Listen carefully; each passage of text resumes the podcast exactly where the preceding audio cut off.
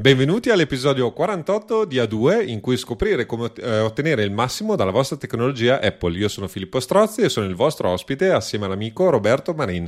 Di che cosa e con chi parliamo in questo episodio, mio caro Roberto? In questo episodio ho il piacere e l'onore di introdurre un personaggio che definire storico nell'ambiente podcast è solo fargli un complimento, nel senso che lui è uno dei primi che ha accompagnato il podcasting italiano in giro per l'etere, non solo con una trasmissione ma ben con due, la prima Rockcast Italia, la seconda Digitalia.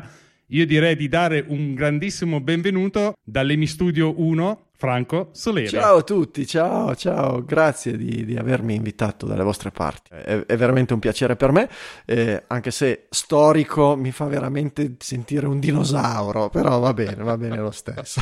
Diciamo che è una storia breve e quindi ci può stare. Beh, insomma, adesso storia breve dal 2005 non è storia breve. Non ricordarmi che ho buttato 17 anni della mia vita davanti a un microfono, ma vabbè. Non solo davanti a un microfono, immagino. Allora, Franco, raccontaci un po'. Sappiamo benissimo che sei un podcaster di elevata estrazione, chiamiamola così. Non fai solo quello, nel senso, come dicevi tu, hai buttato via 17 anni, ma buttarli via così, con questo successo, non è mica da poco. Fai anche altro nella vita, tra cui anche il medico, lo sviluppatore e molto probabilmente il verista. Aggiungo un'altra piccola chicca, perché noi lo vediamo anche in video come lo state vedendo voi, ma chi non sta vedendo in video e sta ascoltando ha anche una chitarra dietro le sue spalle, e da lì vorrei due, un paio, ma sì. C'ho piccolino perché non ho troppa banda, quindi raccontaci un po'. Prima partiamo dalle chitarre, raccontaci qualcosa. Le chitarre, come al solito nell'adolescenza, strumento perché noi maschietti facciamo le cose mica per piacere alle ragazze. Sì, per piacere alle ragazze. Funziona? No, non funziona, però è sempre così. Perché inizi a suonare la chitarra, perché inizi a fare i concerti, perché inizi a fare i podcast e roba del genere. Non funziona, ma poi noi ci rimaniamo invischiati. Io ho iniziato a suonare la chitarra elettrica perché ho visto una chitarra elettrica dal vivo la prima volta in vita mia a 13 anni, in terza media, di questo mio amico, e l'ho sentito che suonava, ho detto, ma le cose che si sentono per radio si possono anche suonare, uno le può anche suonare lui. E allora ho detto, vabbè, quando qualche mese dopo lui cambiava la chitarra, gli ho comprato la sua usata, ho iniziato a suonare. E abbiamo iniziato a suonare insieme, gruppi, le solite cose che fanno i ragazzi, che facevano i ragazzi, perché adesso è passato un po' di moda, mi dicono i giovani, è più facile che si mettano a dire oggi suono, che vuol dire che mettono i dischi e mixano i dischi e fanno robe del genere. Noi eravamo un po' più artigianali, ma la tecnologia è cambiata anche quella. E niente, fondamentalmente io ero già appassionato di computer fin da piccolino, e il mito di quando suoni la chitarra, di quando hai la tua band e robe del genere è diventare famoso. Per diventare famoso hai bisogno di un po' di cose che una volta dovevano venire da fuori, a parte il talento, ma quello non ce l'avevamo, ma non lo sapevamo, ci illudevamo di averlo. Ma poi tu devi trovare qualcuno che ti faccia registrare, ti paghi la registrazione o della tua demo inizialmente o poi del tuo disco, e poi hai bisogno di qualcuno che la distribuisca, e poi hai bisogno di qualcuno che la promuova.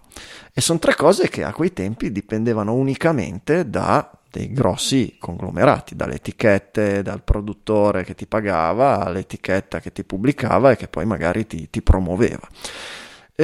La tecnologia piano piano, ecco, la storia della mia vita nella musica e del podcasting sono stati i passaggi in cui queste tre cose sono diventate, grazie alla tecnologia, gestibili autonomamente.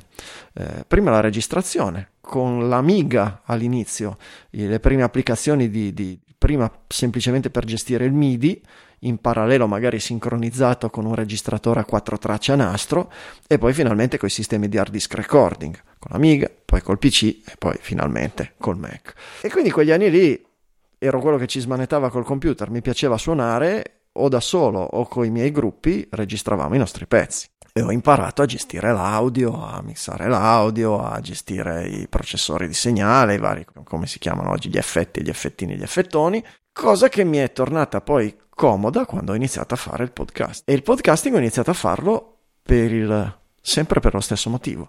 Oramai non avevo più la band, non suonavo quasi più, con l'università, con i primi anni di lavoro ho smesso di suonare. il sogno di diventare famosi era oramai sfumato, perché registravamo ma non avevamo nessuno che ci producesse, vendesse i dischi, e non avevamo nessuno che ci promuovesse. In quegli anni, appunto, il computer aveva reso possibile crearseli da soli, ma venderli no.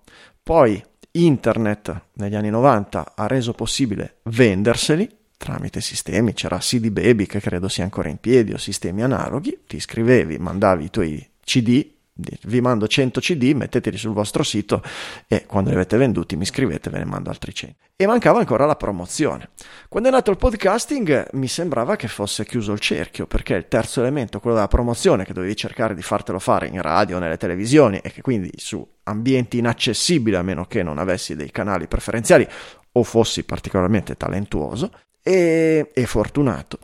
E con il podcasting diventava possibile fare qualche cosa per i miei fratelli più giovani. Io non suonavo più, non avevo più velleità, se non magari da solo in casa, ma non avevo più velleità di, però dicevo, ci può essere qualche ragazzo come ero io 10 anni fa che ha bisogno di, e misi su Rockcast Italia, che era proprio questo, era una trasmissione ispirata un po' alle trasmissioni tipo Hit Parade degli anni 80, che faceva per lo più musica rock indipendente, licenziata apposta per i podcast. Avevamo un network, avevamo tutto un sistema di licenze particolari, e 4-5 brani a puntata con magari la presentazione della band, qualche roba curiosa. C'era questo anche questo filo molto stretto, questo rapporto molto stretto con le band, che mandavano a me e altri colleghi, soprattutto negli Stati Uniti, i loro brani da pubblicare, e noi li ascoltavamo insieme ai nostri ascoltatori e promuovevamo il modo in cui vendere, andare a comprare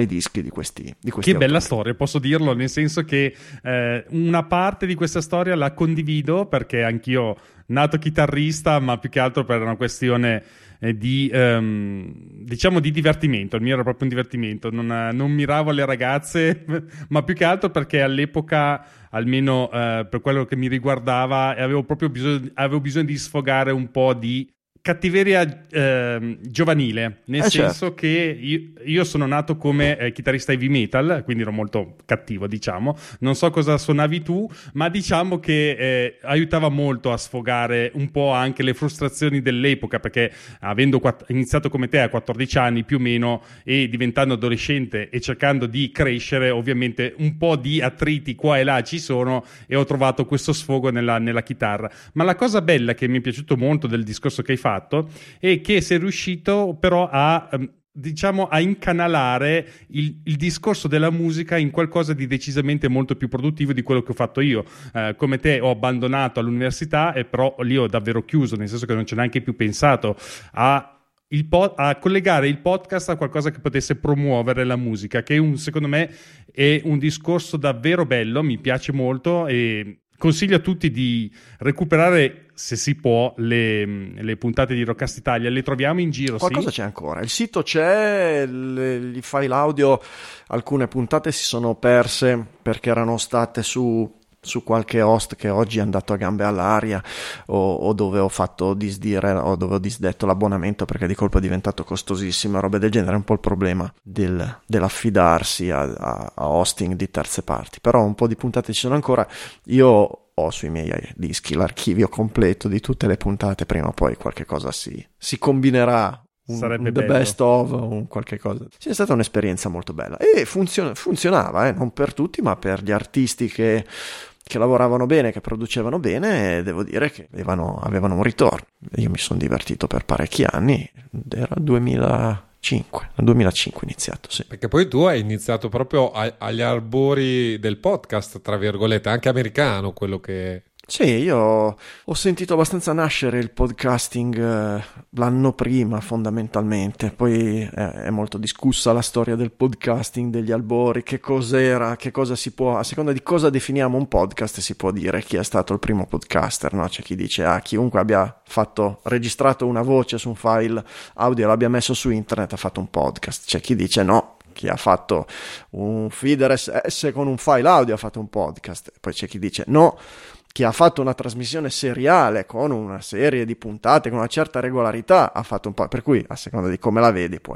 Però sì, gli albori erano quelli. Io per un annetto forse ho ascoltato podcast scaricandoli quasi manualmente sul computer e trasferendoli quasi manualmente sull'iPod e hackerando la macchina per riuscire a collegare l'iPod al circuito audio della macchina dei tempi.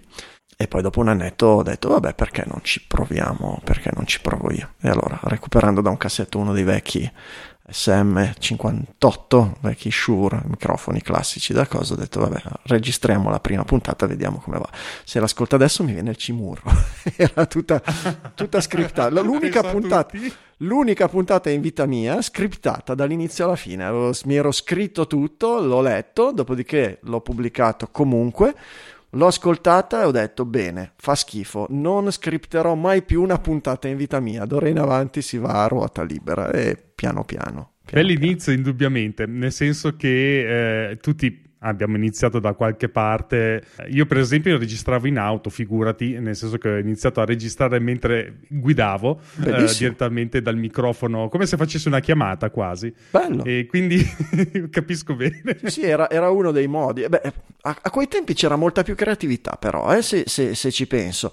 C'era un mio amico di Roma, Antonio Pavolini, che è diventato abbastanza famoso registrando come te in macchina. Pendo Deliri, lui parlava delle brutture. Siccome faceva 45 minuti di macchina per andare al lavoro a Roma tra raccordo e strade eccetera, e lui parlava delle brutture che vedeva in giro per Roma tutti i giorni, una volta alla settimana, quando andava a lavorare o quando tornava. Pendo Deliri si intitolava.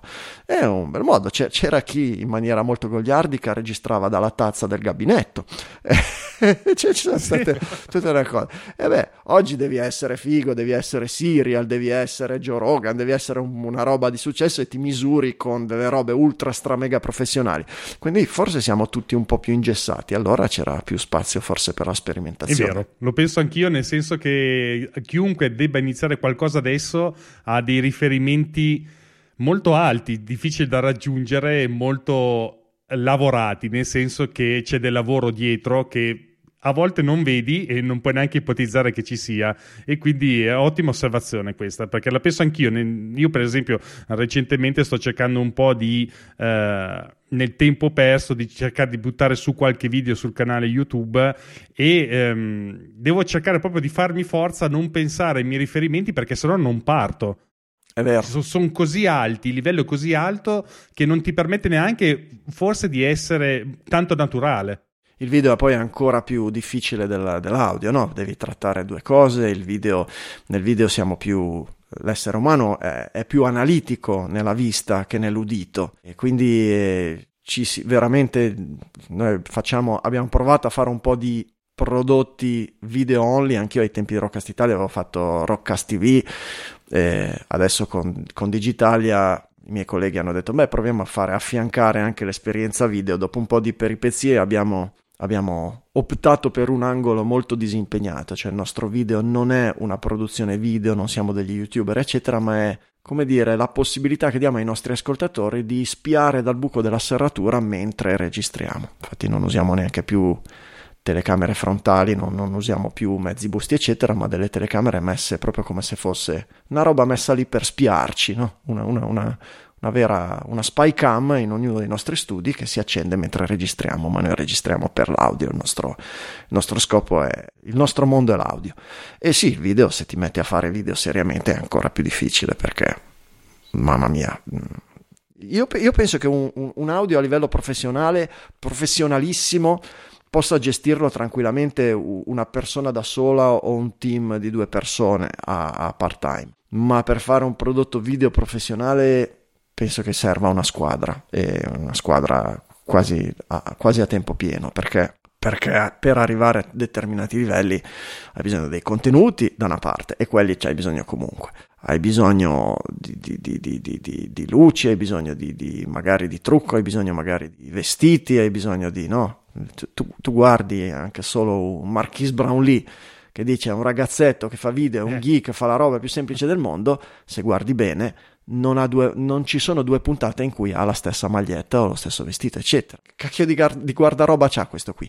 Non ha un guardaroba, ha semplicemente una struttura, nel senso di una squadra di persone che fanno arrivare delle cose che lui si mette addosso, magari anche a scopo promozionale, e che poi escono dalla finestra. Esatto. Quella non sono i suoi vestiti, è come la tutina che danno al calciatore, dici oggi giochi con questa, e poi finisce nel cestino e la squadra ricicla la maglietta, la usa, la cosa.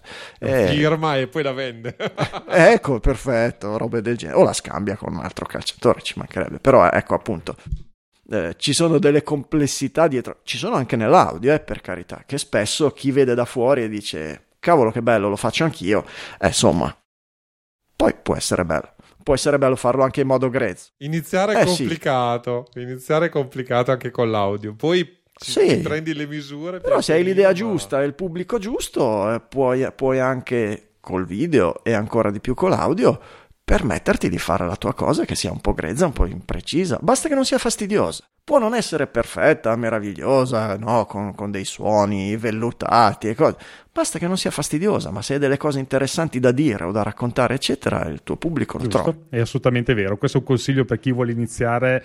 Partite e fate qualcosa e iniziate, perché se state ad aspettare di arrivare a certi livelli non partite mai. Certo. Una cosa invece che volevo parlare un attimo con te, Franco, abbiamo parlato di Rockcast Italia del 2005 e poi hai iniziato l'avventura con Digitalia del 2009 che ascoltiamo ancora adesso nelle cuffie. Grazie Franco per questa tua continua, come dicevi prima, profusione di puntate. Ogni martedì lo troviamo nelle nostre cuffie. E volevo chiederti il passaggio, cosa ti ha fatto fare il passaggio da Rockcast Italia a Digitalia? Ma diciamo che forse l'afflato, la spinta di questo movimento di musica indipendente che si chiamava Musica Pozze si stava un po' esaurendo per una marea di vicissitudini, più che altro dei gruppi e delle aziende che cercavano che lo favorivano, Podshow in primis, che gestiva appunto questo network di contatti tra musicisti eccetera, si andava un po'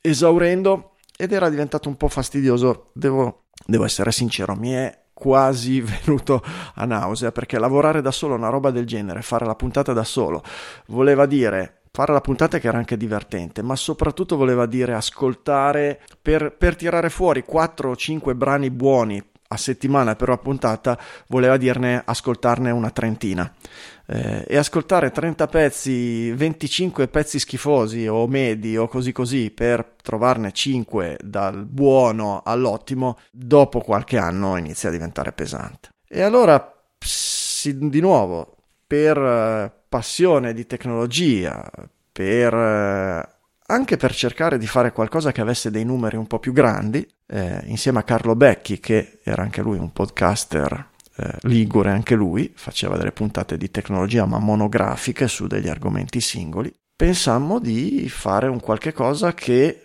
potesse avere un appeal più largo. E più largo in quel periodo lì, fondamentalmente chi ascoltava podcast era un appassionato di tecnologia, perché insomma 2009 direi, siamo ancora prima dell'emergenza, dell'esplosione degli smartphone, per cui la tecnologia per la maggior parte della popolazione era veramente un tabù, se non il computer in ufficio, robe del genere. Quindi si ascoltava la radio, i podcast li ascoltavano i geek, e quindi l'idea era di fare una cosa che piacesse ai geek, no? Noi abbiamo poche persone che ascoltano i podcast, dobbiamo prenderne il più possibile. Qual è l'argomento che a noi piace e che può interessare ai geek? La tecnologia. E contemporaneamente vedevamo come è stato un periodo di accelerazione enorme, la tecnologia in questi ultimi anni adesso sta un po' rallentando, ma in quegli anni lì ha stravolto il mondo, e capivamo come in anticipo, vivendola un po' da dentro, da appassionati, capivamo come la tecnologia avrebbe stravolto il mondo. Dicevamo, ma pensa che un giorno,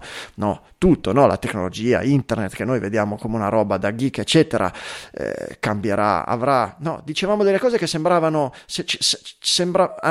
noi ci credevamo e lo capivamo, ma quando lo dicevamo magari a cena a un parente o roba del genere, no, su internet un giorno si decideranno le elezioni, ma figurati, cosa vuoi che sia, quello che conta per le elezioni è la televisione, cioè, cose che oggi sono banali. Noi le vedevamo già allora e ci piaceva parlarne, sia del bello sia del brutto, E dicevamo contemporaneamente queste cose qui, cioè perché la popolazione non le capisce? Perché non c'è nessuno che gliele spiega. Se tu accendi la televisione, la trasmissione di approfondimento sono il Maurizio Costanzo e Bruno Vespa. E dici, e lì a quei tempi cioè, non si parlava di quello che succedeva sulla rete neanche col lumicino. È vero. E quindi l'idea, per quanto brutto possa sembrare il paragone oggi, era quello di fare una roba che fosse il Maurizio Costanzo del geek della tecnologia della rete.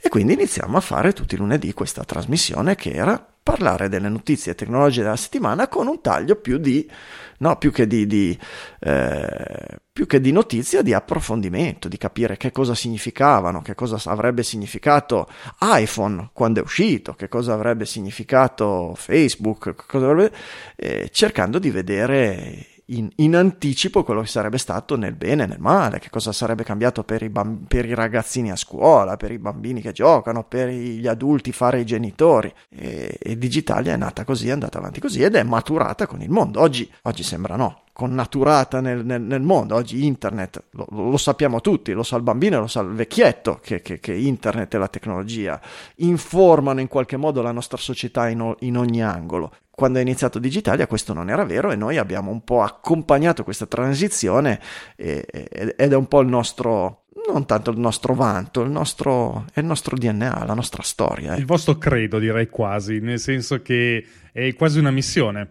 Quello sì, di riuscire a informare in modo gentile di un argomento delle volte anche difficile per chi arriva da fuori, capire in termini tecnici, capire quali sono le storie dietro a delle decisioni che ci troviamo magari dentro all'iPhone, per dire, nel senso quello che ci può stare, non capiamo perché, ma magari se troviamo qualcuno che in modo facile ci riesca a spiegare il perché di una soluzione, magari riusciamo a capire e avere anche un'opinione nostra. Questa è una cosa molto importante dal punto di vista dell'informazione, perché soprattutto dal punto di vista settoriale, come il mio lavoro, come quello di Filippo, ma anche il tuo, è molto settoriale ed è pieno di termini tecnici, e spesso vedo anche nelle persone con cui parlo che si utilizzano termini tecnici che per noi sono normali, mentre per chi è di fronte non lo è, ma in una cosa semplice che racconto sempre tutti quanti per rendersi conto che in effetti noi tecnici o comunque settoriali diamo per scontato tante cose, per esempio quello di dare un progetto di un edificio in pianta. È facile che magari chi è di fronte non riesca neanche bene a capire le dimensioni o le distanze che ci sono in effetti tra un divano e la parete e il tavolo, e diventa difficile capire in pianta cose che per noi sono semplicissime, così tanto semplici che non viene neanche voglia di spiegarle, perché diamo così per scontato, come il parlare, come l'italiano, non ti devo spiegare perché uso un verbo, lo uso, certo, e basta, e quindi è giusto quell'informazione in questo modo accompagnatoria, direi, è molto molto utile, e secondo me fa crescere tanto anche l'Italia, che comunque ne ha comunque bisogno di crescere dal punto di vista informatico. Vedo anche nel mio ambiente che insomma, come fai tu, anch'io nel mio piccolo cerco di portare un po' di informazione per gli architetti dal punto di vista informatico, e mi rendo conto che spesso si è tanto indietro per vari motivi. Adesso qua non c'è il caso di approfondire, ma l'informazione è giusta che ci sia e venga portata avanti per tutti quanti, che riescono anche a avere un progresso dal loro punto di vista. Invece dal punto di vista del progresso, immagino che in questi anni di podcasting avrai usato qualsiasi hardware che ti è capitato sotto mano, nel senso, con cosa hai iniziato e dove sei arrivato? Perché in questi anni, secondo me, hai visto anche dei pezzi di informatica che io personalmente non l'ho nemmeno visti, ho solo sentiti nominare. Quindi lascio la parola a te, raccontaci con cosa sei partito. Filippo aveva trovato una fotografia dannata che te l'abbiamo fatta anche vedere nella scaletta che ti abbiamo inviato sul PDF, dove ti si vede con un paio di Mac Mini e forse uno Snow Leopard, se Filippo ha visto bene. Sì, fammi vedere quella foto. Sì, certamente. E devo dire che io ero già full Mac quando ho iniziato a fare Rockcast Italia. Non ti saprei dire aggiornavo sempre, per cui nel 2005 ritrovate voi un po' quale che fosse il sistema operativo, quello dell'anno, quello di quell'annata lì. Ho iniziato le prime puntate a registrare con Traktor, che è un software solo praticamente per DJ e per mixare i brani audio.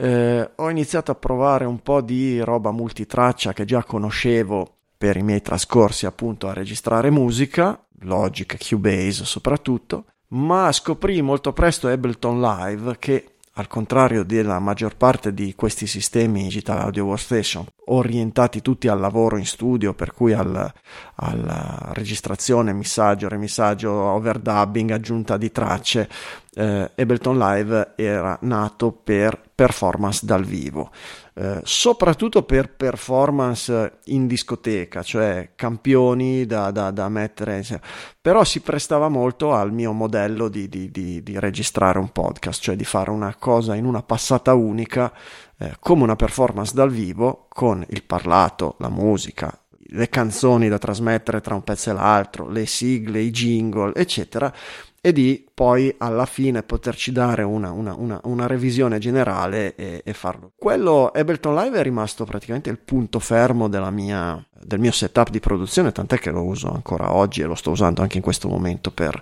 registrare. E attorno a quello sono cambiate tante cose. Intanto ai tempi Rockcast Italia lo registravo da solo e poi ed era solo podcast e veniva prodotto al volo poco dopo e messo online. Digitalia fin da subito è stata una trasmissione a più voci, con la complicazione dello studio distribuito.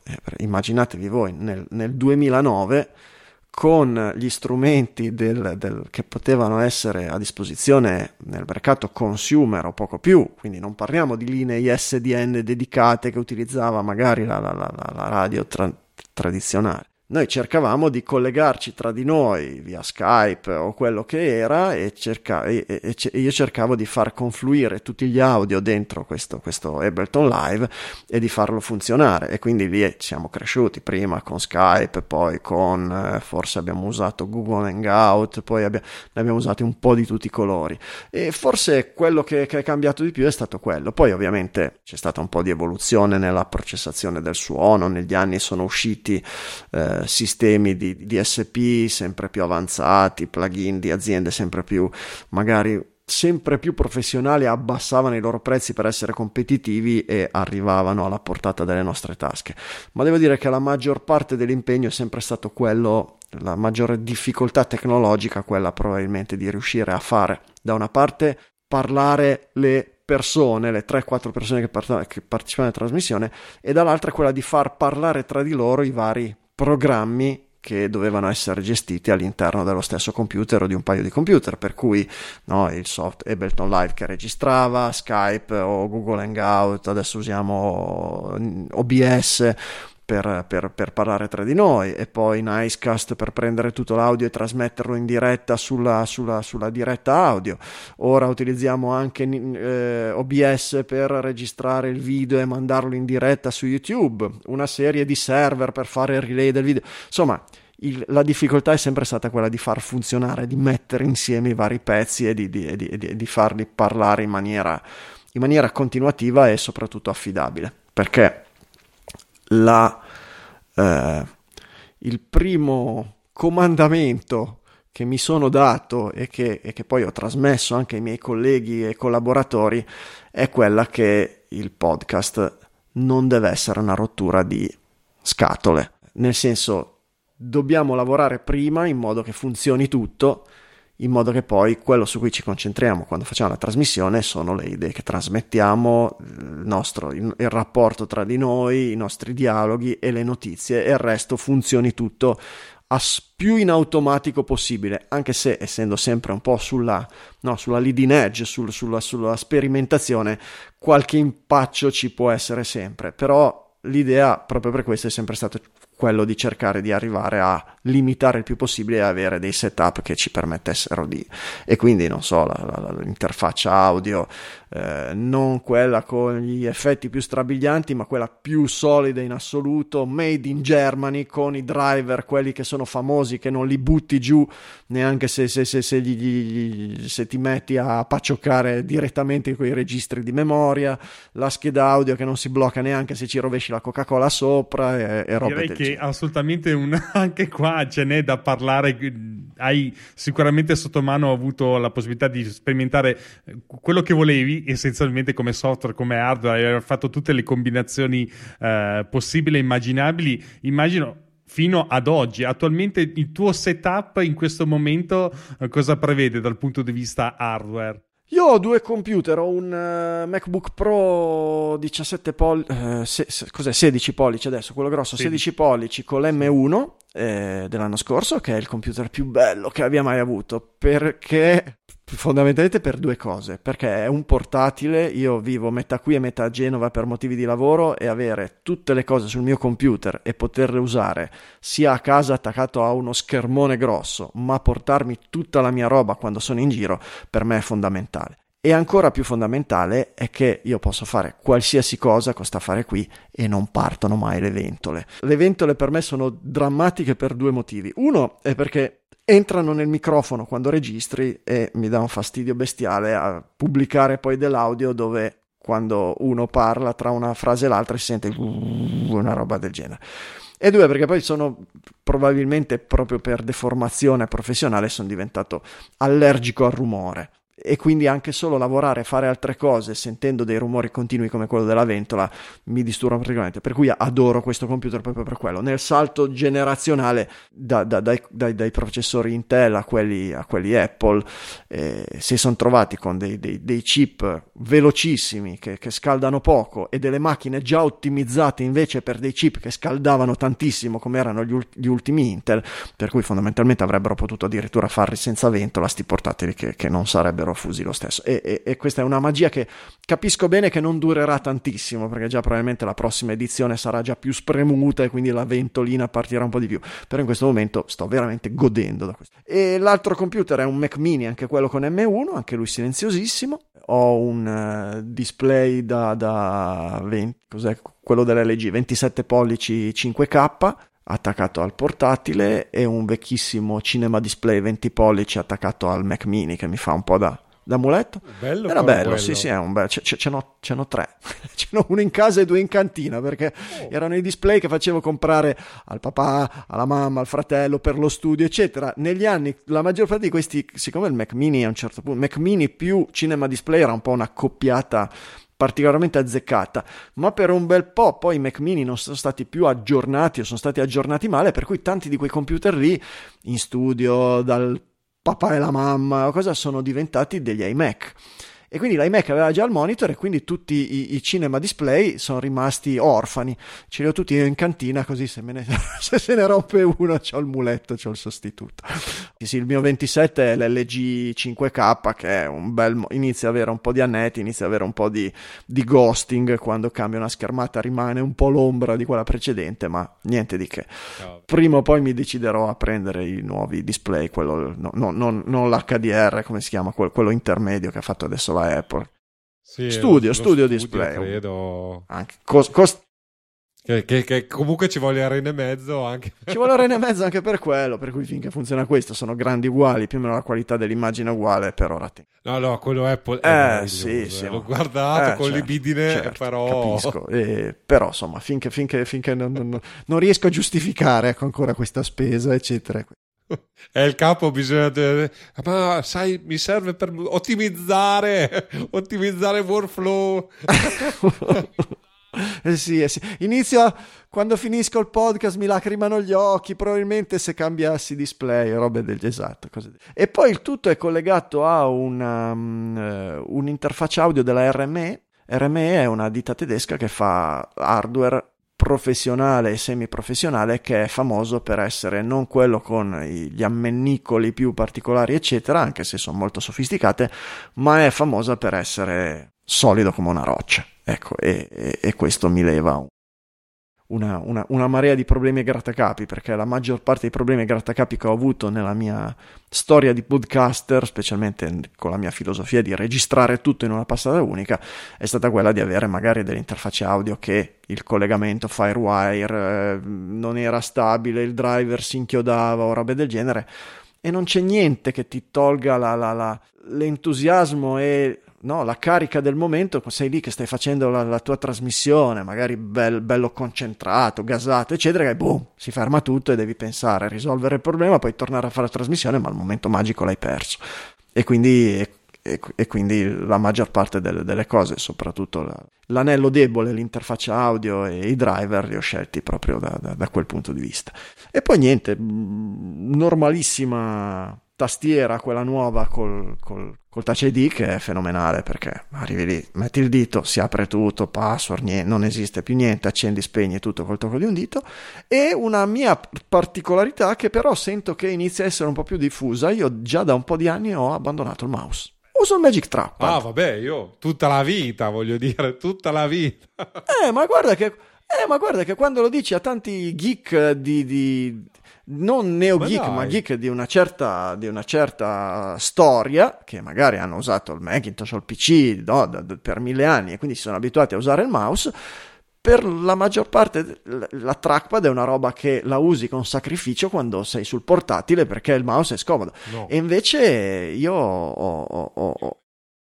Io il Magic Mouse della Apple l'ho sempre odiato, devo dirti la verità. Mi andava un po' da tutte le parti. Ma ci sono un po' tutti i mouse. Questo è nuovo, ma io avevo anche idem. Adoro tutte le funzionalità che ha in più. Riconosco che se dovessi fare lavoro di grafica, per cui molto preciso, eccetera, col mouse riesco ad arrivare al pixel molto più facilmente, che col dito sulla trackpad è molto più impreciso, ma è un tipo di lavoro che non devo fare. E tutte le funzionalità in più, no? Swipe, la cartella, apri con 4 dita, passi da uno spazio all'altro, quelle robe lì per me sono irrinunciabili, e per configurarle con un mouse devi avere uno di quei mouse con 18.000 tasti, andare a configurare il driver, riconfigurarlo ogni volta che fai l'upgrade. No, per cui trackpad tutta la vita, e ho abbandonato completamente il mouse, penso oramai da 5 o 6 anni, forse di più.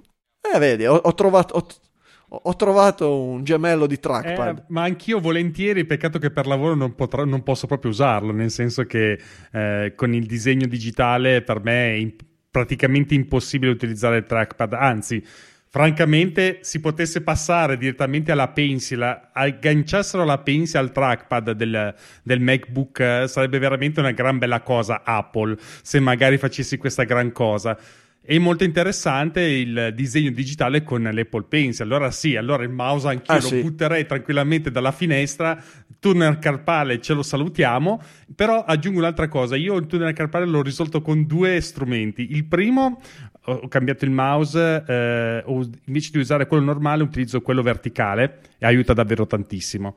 E invece devo spezzare una freccia verso il Magic Mouse, che a me piace appunto perché collega sia la versatilità del trackpad, ma un'altra particolarità che è vero che ha un'impugnatura molto strana, ma quello che ti permette è quello di appoggiare direttamente il braccio sul tavolo, quindi non ce l'ho in tensione, e mi aiuta tantissimo anche sotto questo punto di vista. Vabbè. Sì, il problema del tunnel. Adesso parliamo con un dottore, quindi no, ci manca, però è vero, tante di queste tecnologie sono nate senza un vero orientamento a quello che è un'impostazione corretta dal punto di vista anatomico e fisiologico, e oggi lo scopriamo, specialmente noi che passiamo tanto tempo su questi dispositivi. Abbiamo iniziato a scoprirlo magari qualche anno fa, e hanno iniziato ad affiorare tutti i sistemi che più o meno efficacemente cercano di ridurre questo problema. L'utilizzo del mouse è una delle posizioni più assurde che si possa far tenere a un polso,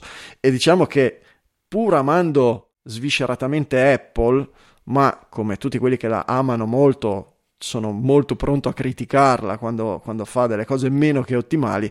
Ecco, diciamo che l'attenzione che ha sempre dato nei suoi dispositivi e nel mouse si vede infinitamente di più, è proprio quella di fare delle cose belle da fotografare, da vendere, ma proprio l'usabilità e la comodità sono sempre state le ultime, perché il primo era una scatoletta e va bene, cosa facciamo? Facciamo una scatoletta che la muovi e che c'ha un tasto sopra, e quello glielo puoi perdonare. Ma da lì in poi è stato dal mouse quello il disco da hockey che veniva venduto con l'iMac, roba del genere, a quello sì. Attuale quello attuale è bestiale, perché se tu sei abituato al mouse fin dall'inizio, i primi mouse che erano delle scatolette, avevano ai fianchi dei bordi, e la posizione cui abbiamo imparato è stata quella di mettere le dita da una parte e il pollice dall'altra per tenerlo bene fermo e spostarlo. Se lo fai con i mouse di adesso ti tagli, perché c'hai i bordi affilati, è proprio esattamente dove finisce questa copertura di vetro, per cui e quindi dovresti usarli, no? come a mettere una mano, come a stendere la farina per fare il pane, ma è una posizione assolutamente naturale, e sul polso è ancora più dannosa la posizione. Vabbè, insomma, parentesi medicale. Attendiamo che Apple renda la pencil funzionale anche sul trackpad, sarebbe una gran bella cosa. Chissà come mai non la fanno. Quello certamente sì. Ma a volte, sai, è difficile entrare nella testa di chi sceglie. Certamente in quegli ambienti le provano tutte, per cui sicuramente un prototipo come vuoi tu con una pencil che funziona su una trackpad ci hanno già provato e ce l'hanno. Probabilmente hanno già calcolato i costi di sviluppo, hanno pensato che la venderebbero a meno di 3 milioni di persone e hanno detto no, non ci conviene, continuiamo ad andare su questa strada qui, perché poi... sì, beh, poi il discorso è sempre un po' quello. Apple poi come azienda ha sempre cercato di fare abbastanza economia, non economia di denaro, ma economia di modelli, a parte gli iPad che adesso sono esplosi, non capisci neanche più come si chiamano, che cos'è, che quando l'hai comprato, va bene, ma ha sempre cercato di fare, dice, è una cosa, noi vendiamo un mouse, quando ne creiamo un altro, quello prima non lo vendiamo più, e questo per tantissimi motivi, e probabilmente questo tipo di prodotti, come intendi tu, è facile che siano stati provati e messi da parte per dire no, noi per ora facciamo il mouse e la trackpad, e se uno vuole il touch si compra l'iPad e usa l'iPad. Vedendo anche come però hanno fatto questa grandissima mossa con l'iPad 10 e la pencil e il metodo per connetterla all'iPad, che ci vuole del genio lì dietro, insomma, mi posso aspettare, sì, che... Ma si impegnano parecchio.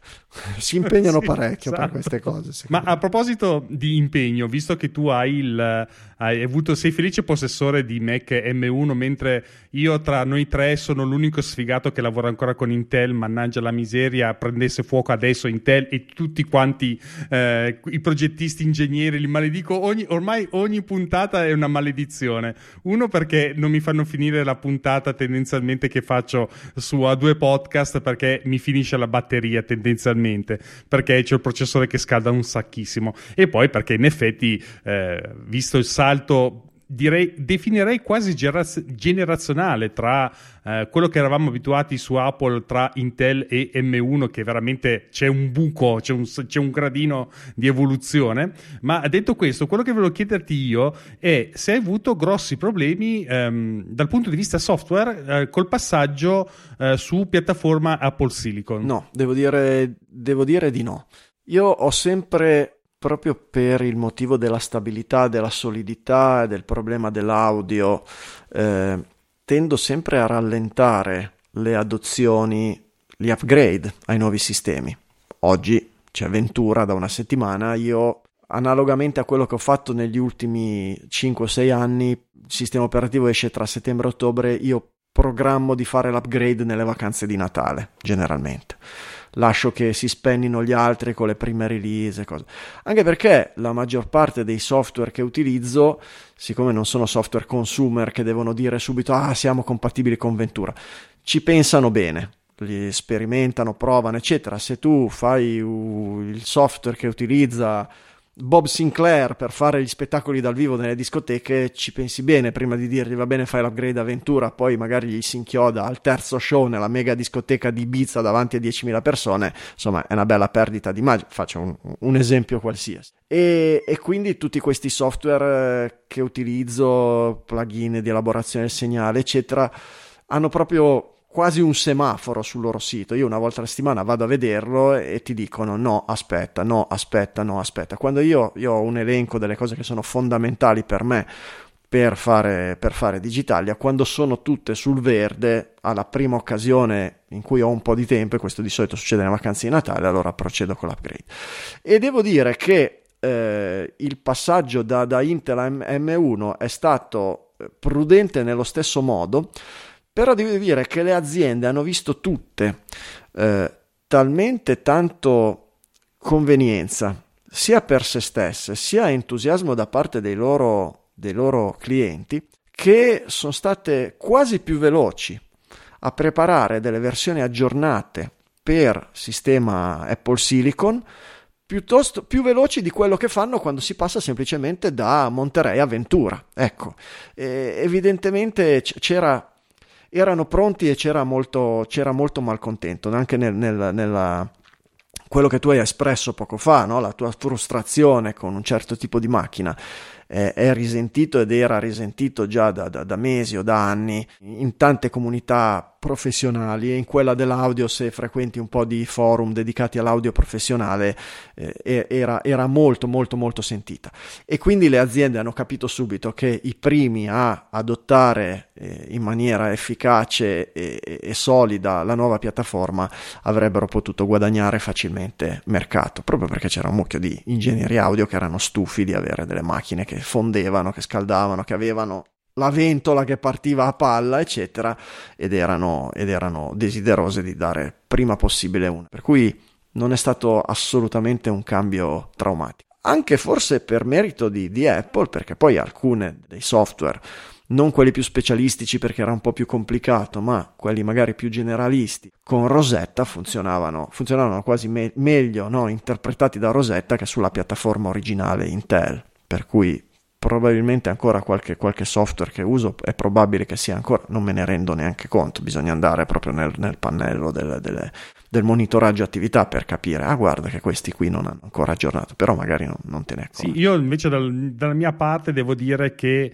purtroppo dal punto di vista del software professionale ho visto un leggero rallentamento nell'adozione di Apple Silicon in modo nativo da parte dei software per la progettazione architettonica.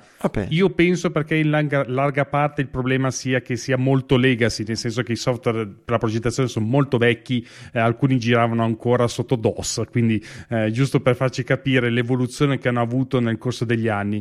Adesso invece tu, Filippo, dal tuo punto di vista software hardware, l'adozione di piattaforme Apple Silicon dalla parte tua della giurisprudenza, come funziona? È stabile o è meglio saltare ancora un attimo? C'è stato quell'annetto secondo me un po' complicato. Noi abbiamo poi necessità, diciamo, minimali a livello legale, diciamo, perché alla fine a noi basta scrivere. Il problema attuale è il processo telematico, i processi telematici e le firme digitali, che invece ovviamente vivono nel mondo della programmazione italiana, cioè facciamo un aggiornamento quando ci capita, poi su Mac di fatto viene utilizzato. Adesso secondo me c'è stato un aumento recentemente, ho visto proprio un significativo aumento, ma più legato al il Mac è bello, gli avvocati che utilizzano Apple, diciamo. Però fino a poco tempo fa, appunto, il mio sitarello avvocati e Mac era l'unico in Italia che parlasse di utilizzare la tecnologia Apple per lavorare quotidianamente come avvocato.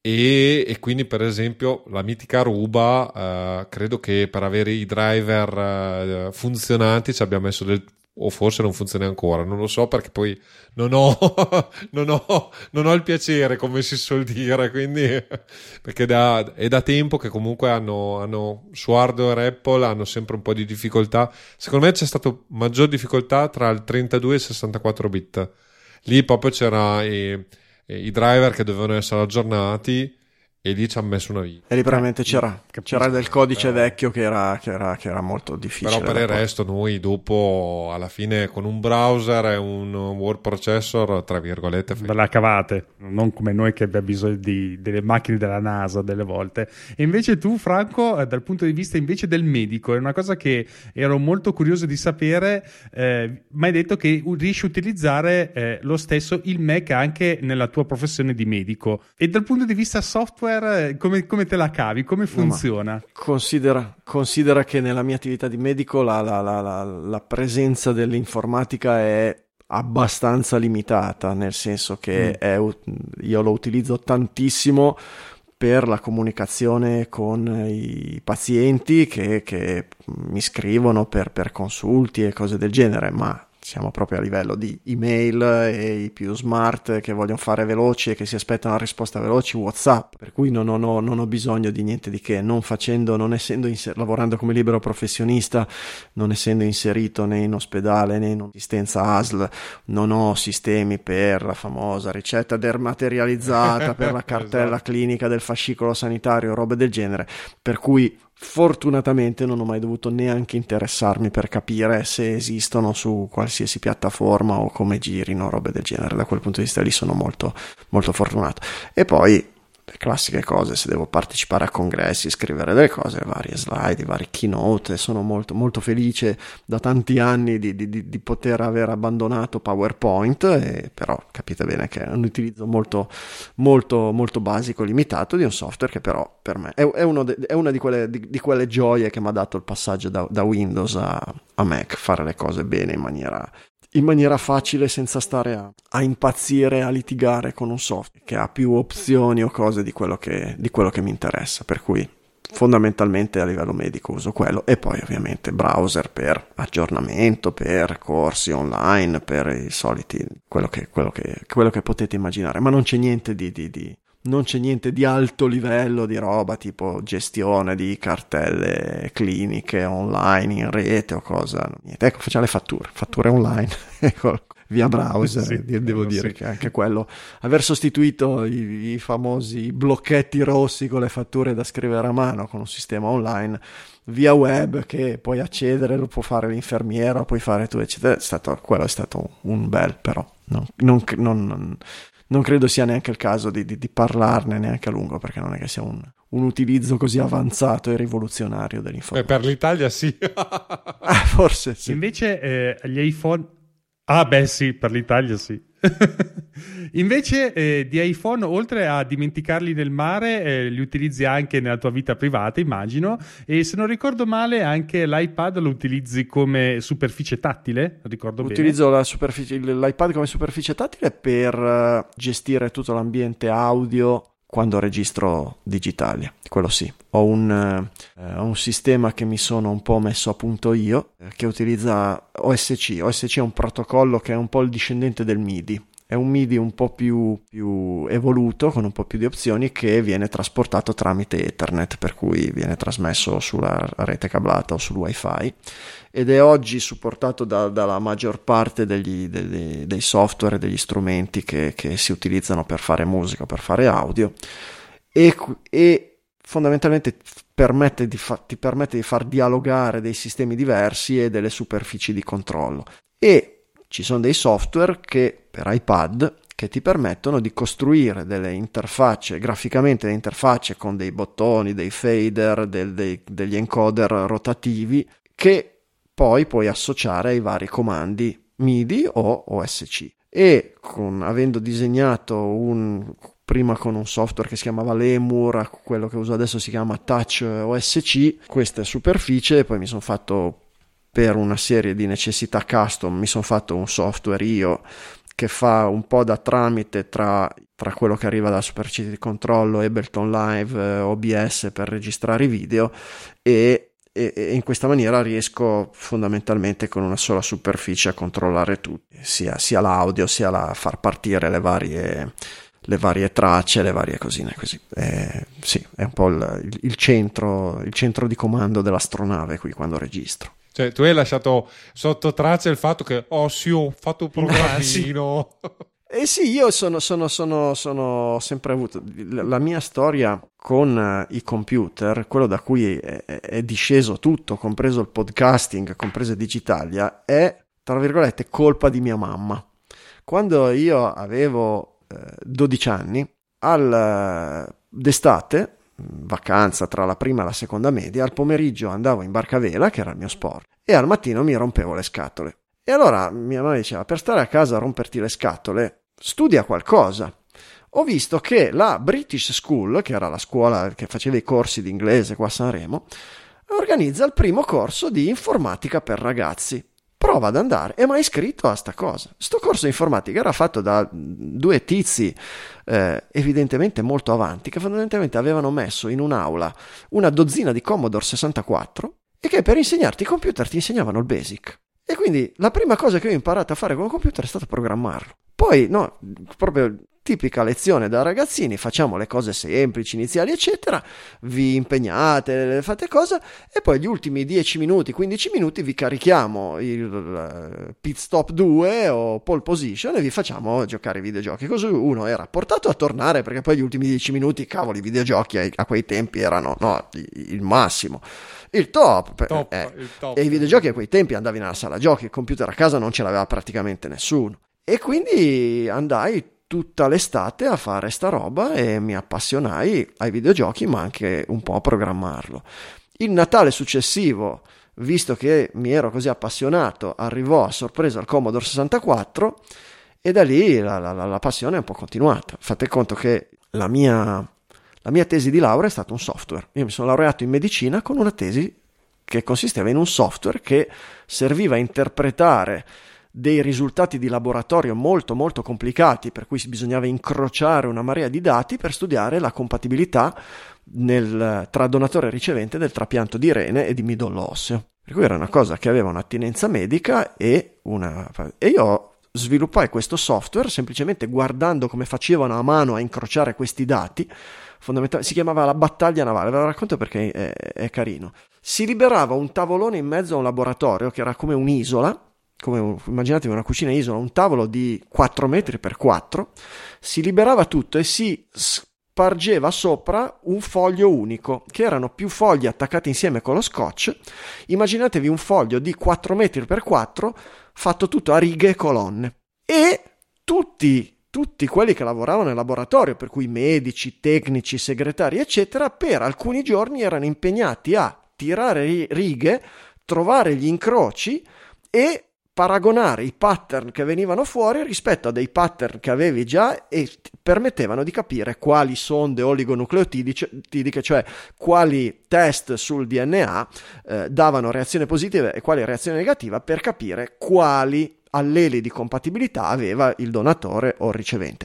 Per cui era una roba gigantesca. Per studiare un paziente ci mettevi delle ore, e io, imparando a farlo a mano e poi facendolo fare da un programmino abbastanza semplice, il programmino, per quanto scabercio che fosse, ci metteva 30 secondi. E per me già una roba che un computer ci mette 30 secondi è una cosa complicata, no? Perché, immaginate, però l'essere umano ci metteva.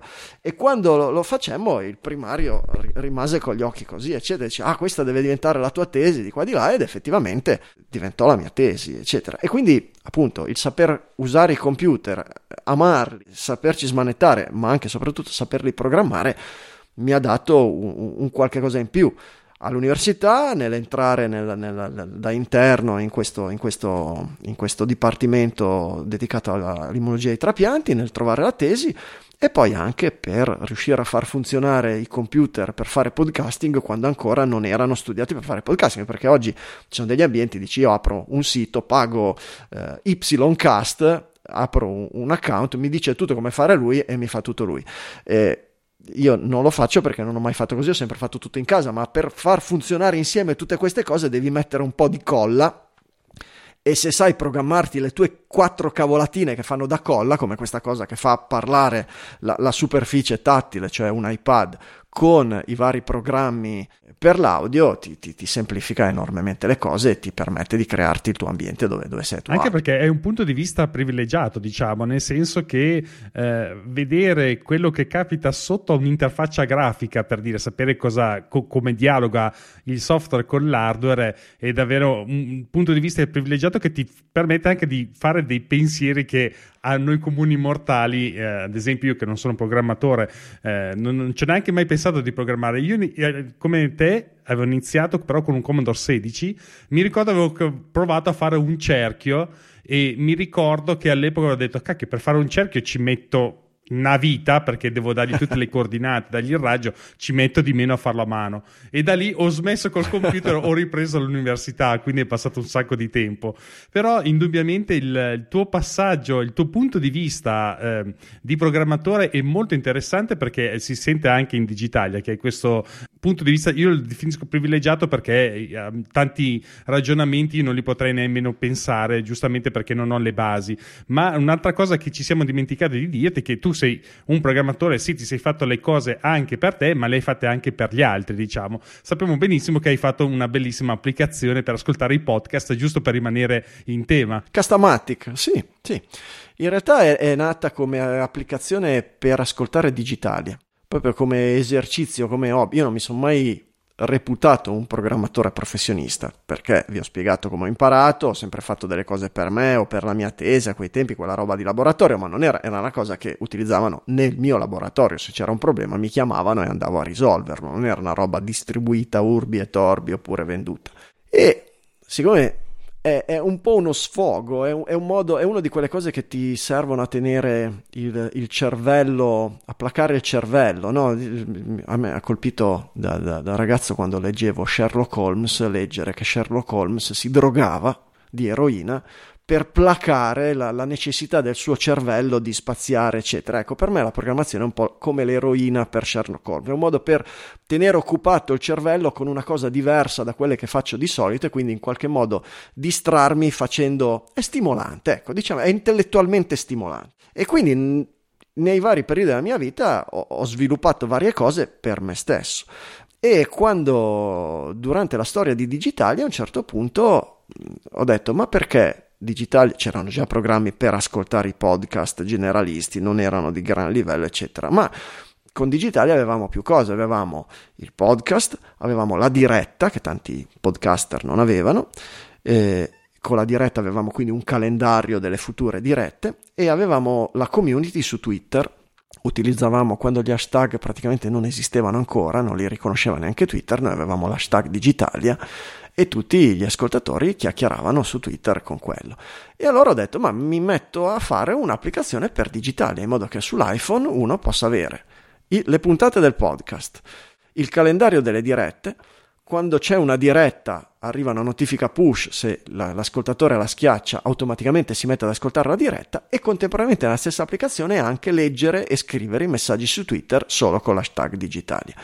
E creai quella, che ebbe anche un discreto successo tra gli ascoltatori, ma soprattutto un successo per me in termini di soddisfazione. Qualche anno dopo, piano piano, andò un po' in disuso per tanti motivi, perché le applicazioni specializzate per il podcast divennero migliori, più efficaci, e diventava difficile starci dietro, giustificare un certo tipo di impegno per un'applicazione dedicata solo a Digitalia, per cui rimase, non dico abbandonata, ma non molto aggiornata. E poi a un certo punto mi venne in mente di fare, non contentissimo, contento per le varie app di podcast che c'erano, ma non ce n'avevo una. No, mi piaceva questa per una funzione, questa per l'altra, questa per l'altra. Ho detto, vabbè, io c'ho già un po' di codice, un po' di esperienza che mi ero fatto per fare l'applicazione per un podcast. Cosa vuoi che sia fare un'applicazione aperta a qualsiasi podcast? E lì iniziare a fare Castamatic con l'idea di fare un'applicazione per me di nuovo, il mio lettore di podcast ideale. Poi, siccome Apple lo rendeva veramente molto semplice, una volta che hai fatto un'applicazione per te, renderla disponibile per tutto l'universo, la pubblicai sullo store ed ebbe un discreto successo. Dietro al successo di pubblico, di utenza, arrivano le richieste, i suggerimenti, ma perché non hai pensato di fare così, di fare cosà? E quindi fondamentalmente adesso saranno 5 anni, 6 anni che ci lavoro, ed è diventata una roba abbastanza, come codice, anche pesante. E pesante, nel senso pesante da lavorarci, in realtà girare sui telefoni gira anche particolarmente bene e leggera, ed è diventato quasi un ulteriore lavoro, perché poi di lì hanno iniziato ad arrivare un po' di introiti, che all'inizio dici vabbè, solo la soddisfazione, come a Digitalia all'inizio dici solo la soddisfazione, poi dopo un po' che ci lavori, alla fine dell'anno vai dal commercialista e ti dice sì, guarda, il tuo reddito è questo, considera che oramai Digitalia e Castamatic sono, che ne so, il 15% del tuo reddito annuale, o 10%. E quindi è una posizione che ti dice sì, da solo non è un lavoro che ci vivi, Però a un certo punto dire lo cancello e rinuncio di colpo al 10% del mio reddito annuale, ci pensi un attimo e dici, cavolo, col 10% io magari ci faccio le vacanze a Natale, no? Capisci? Una roba del genere. Certo. E quindi io mi sono ritrovato a questo punto che faccio tre lavori, quindi tra Digitalia, il medico e Castamatic Sì, infatti la domanda ulteriore è, ma come fai? Ma diciamo che sono abbastanza privilegiato perché lavorando come libero professionista ho i miei tempi, mi decido i miei tempi nel mio studio medico e non lavoro 5-6 giorni alla settimana costantemente visitando persone. Tanto tempo me lo sono sempre tenuto un po' per il mio aggiornamento e anche per i miei hobby eccetera, e quindi fondamentalmente il lunedì è interamente dedicato a Digitalia. Durante la giornata preparo la puntata, mi studio le notizie, metto il coso, alla sera registriamo e alla notte fino a mezzanotte preparo e pubblico, dopodiché me lo dimentico, per cui io ho un giorno alla settimana che è dedicato solo a quello, ma fondamentalmente tutto l'anno senza quasi pause né ferie né niente. Castamatic negli altri buchi, negli altri spazi di tempo, con periodi di accelerazione e di rallentamento a seconda di quelli che possono essere tutti gli altri impegni extra lavorativi. Diciamo che fortunato da un certo punto di vista, forse anche un po' disciplinato, ma per me mettere della disciplina nelle cose che mi stimolano e mi divertono non ha sempre, non lo vedo come una disciplina, ecco. Visto da fuori si può chiamare, quella è autodisciplina. Per me la disciplina era stare seduto a scuola e ascoltare il prof di filosofia che leggeva il libro e la sua lezione era leggere. Per me quella era disciplina, una noia mortale dover stare zitti e non fare altro. Mettermi a programmare o cercare un bug su Castamatic di fatto per me non è disciplina, è lo svago, è avere mezz'ora di tempo a cui non penso al lavoro, alle tasse, al problema, ai bambini con raffreddore o cose del genere. Ti capisco. Sì, capiamo molto bene. Ma un'altra cosa che ti volevo chiedere è che Castamatic, però se non ricordo male, supporta il podcast 2.0. Sì. Sì, diciamo che... Esattamente, ci vuoi raccontare un po'? Podcast 2.0 è una bellissima cosa ed è un recuperare un po' la filosofia con cui è nato il podcasting. Il podcasting è nato come una cosa dal basso, una tecnologia che molto open, che permetteva a chiunque di fare, creare, comunicare a livello globale. Ha funzionato molto bene. Non c'è mai stata un'esplosione enorme, ma è sempre cresciuto sotto traccia, tant'è che è stato, come dire, non dico ignorato, ma sottovalutato in tantissimi ambienti. Fondamentalmente il podcasting è cresciuto del 5%, del 6%, dell'8% all'anno per 15 anni, per 20 anni, e in un mondo come quello della tecnologia dove gli investimenti si aspettano o un fallimento o un'esplosione di 10 milioni% in 3 mesi, come può aver avuto Google, Facebook, Twitter, eccetera, podcasting aveva molto poco allure. Però questo crescere come la formichina, 8%, 8%, 8%, con delle accelerazioni quando magari c'erano dei momenti di crescita, come è stata l'esplosione di, non so, Serial, Joe Rogan, cose che hanno impresso, no, un veleno in Italia, un'accelerazione grossa. E a un certo punto il podcasting è diventato di colpo un qualche cosa che ha fatto gola ai grossi. E i grossi ci si sono buttati... Penso a Spotify, penso a Apple, che l'ha sempre avuto in mano ma l'ha sempre gestito come un qualche cosa, no, in maniera molto benevola rispetto all'ambiente aperto, eccetera. Hanno iniziato a pensare di cercare di far funzionare economicamente, di sfruttare economicamente il podcasting, cercando di farlo rientrare nei modelli che conoscevano già. E i modelli che conoscevano già erano quelli di successo, ma molto chiusi, di, che ne so, la cosa più che mi viene in mente più facile è YouTube. No, il ragionamento di Spotify è io ho un mucchio di clienti che ascoltano la musica, mi pagano un tot, ma non ci sto dentro con quello che io devo pagare agli artisti e non sono mai riuscito ad arrivare al break even, a pagarmi abbastanza da avere un ritorno economico. E beh, dove posso trovare dell'audio che mi costa poco o niente e che posso dare ai miei ascoltatori? Il podcasting è il candidato ideale. E... Però per fare in modo poi che mi porti acqua al mio mulino, le trasmissioni che pubblico io devono essere a disposizione solo dei miei ascoltatori, dei miei clienti, per cui le esclusive, no? Joe Rogan lo pago 18 milioni, viene a lavorare per me, ma d'ora in avanti lui mi porta tutti i suoi ascoltatori, ma se vogliono ascoltare Joe Rogan devono usare l'app di Spotify.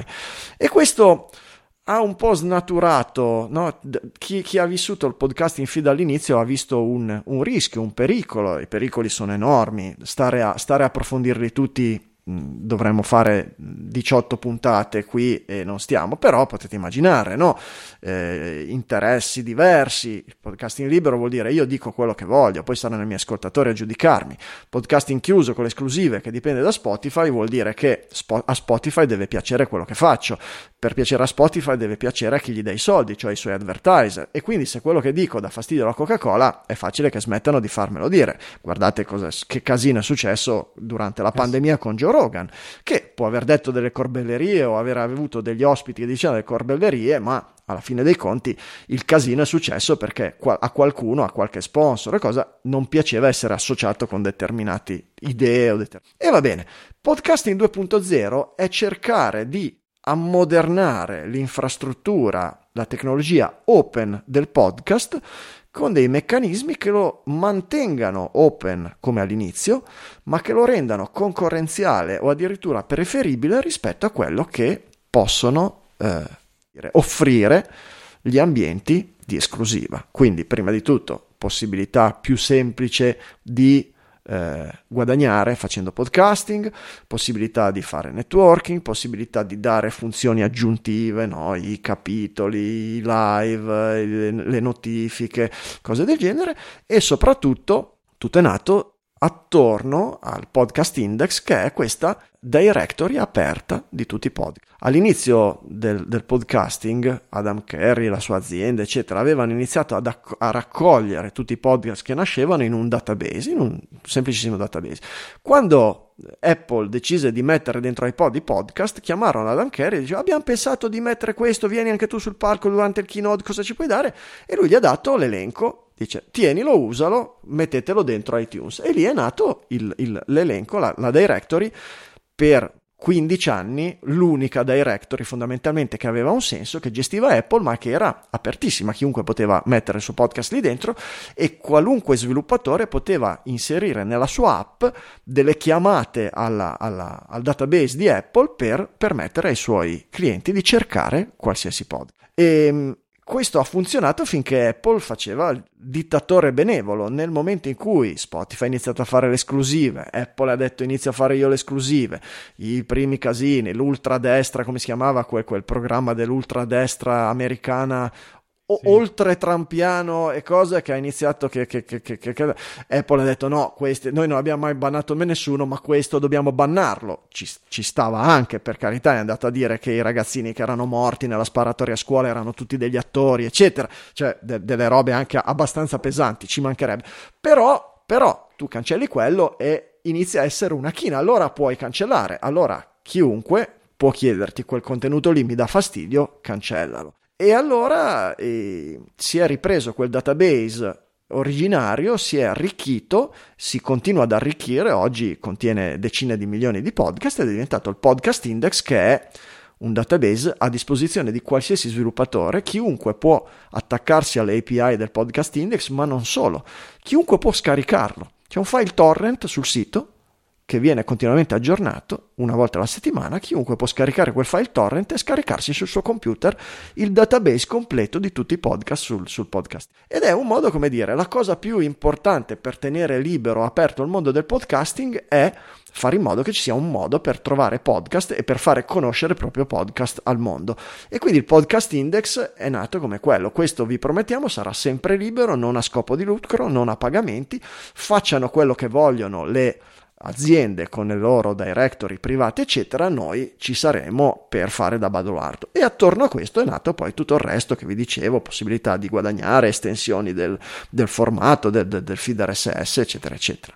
E dentro a Castamatic mi è sembrato doveroso cercare di dare una mano e agganciarlo a di nuove istanze, di nuovi sviluppi. È molto interessante soprattutto il discorso che è stato introdotto, quello del value for value, che sì, è molto interessante perché è agganciato, diciamo, al discorso blockchain. Ovviamente, non essendo un tecnico, non entro neanche nel merito, ma essenzialmente, se ho capito bene, la cosa interessante è che chi sta ascoltando in quel momento qualcosa che gli piace ha la possibilità di chiamiamolo così, correggimi se sbaglio ovviamente, di minare delle piccole porzioni di Satoshi, se non ricordo male, sì, che vengono poi caricate sul portafoglio dell'autore del podcast. Sì, minare non è proprio corretto, perché minare è un termine che viene utilizzato per chi conia, per chi crea, per chi usa il suo computer per fare dei calcoli e spendere energia elettrica per permettere agli altri di fare transazioni, quindi viene ricompensato con dei nuovi bitcoin o criptovalute di qualsiasi modo.